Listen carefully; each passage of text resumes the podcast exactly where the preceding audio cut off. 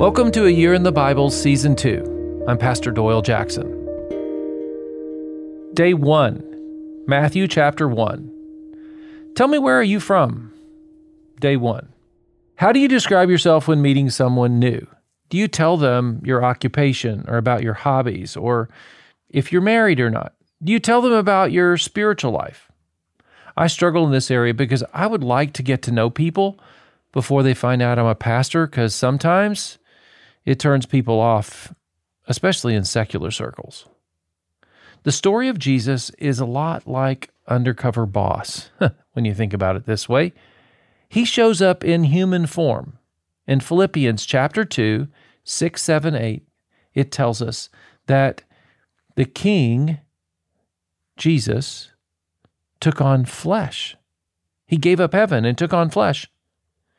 In 2 John, it says, if we deny this truth, that Jesus came in the flesh, that he was a man, that we're part of the Antichrist, the work against the truth.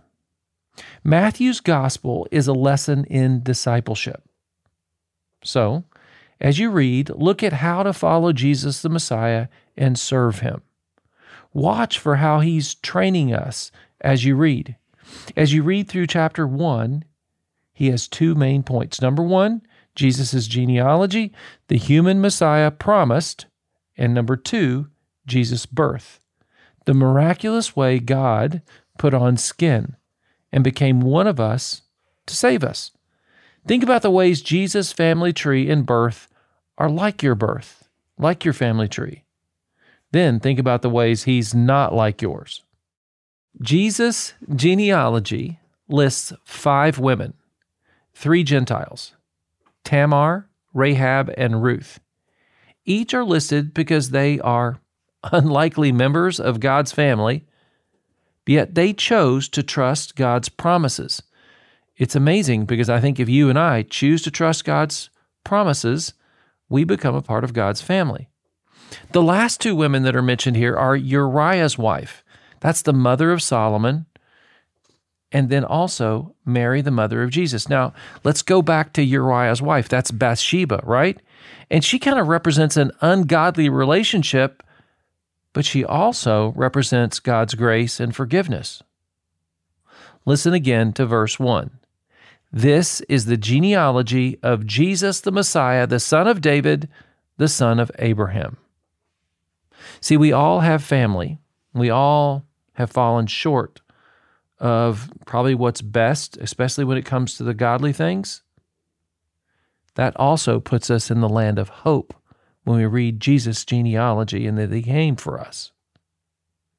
The Holy Spirit is the key to all of our lives. Matthew teaches us that babies are the work of God in the womb.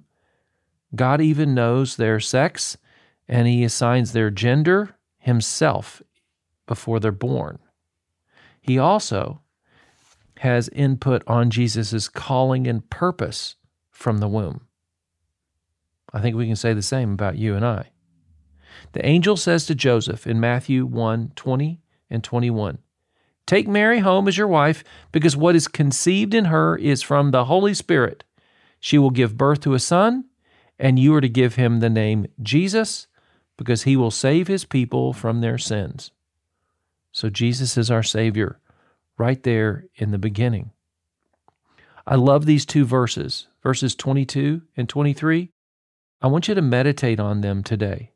Matthew 1 22 and 23 from the NIV.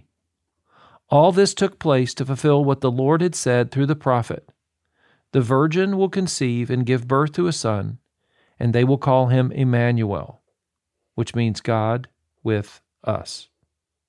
Let's pray. Father, I'm glad I'm not alone today. Because of Jesus, I knew you were with me. Help me fulfill what your word says about me. In Jesus' name, amen. God's word is the best, isn't it? This is a year in the Bible season two. Invite someone to join us.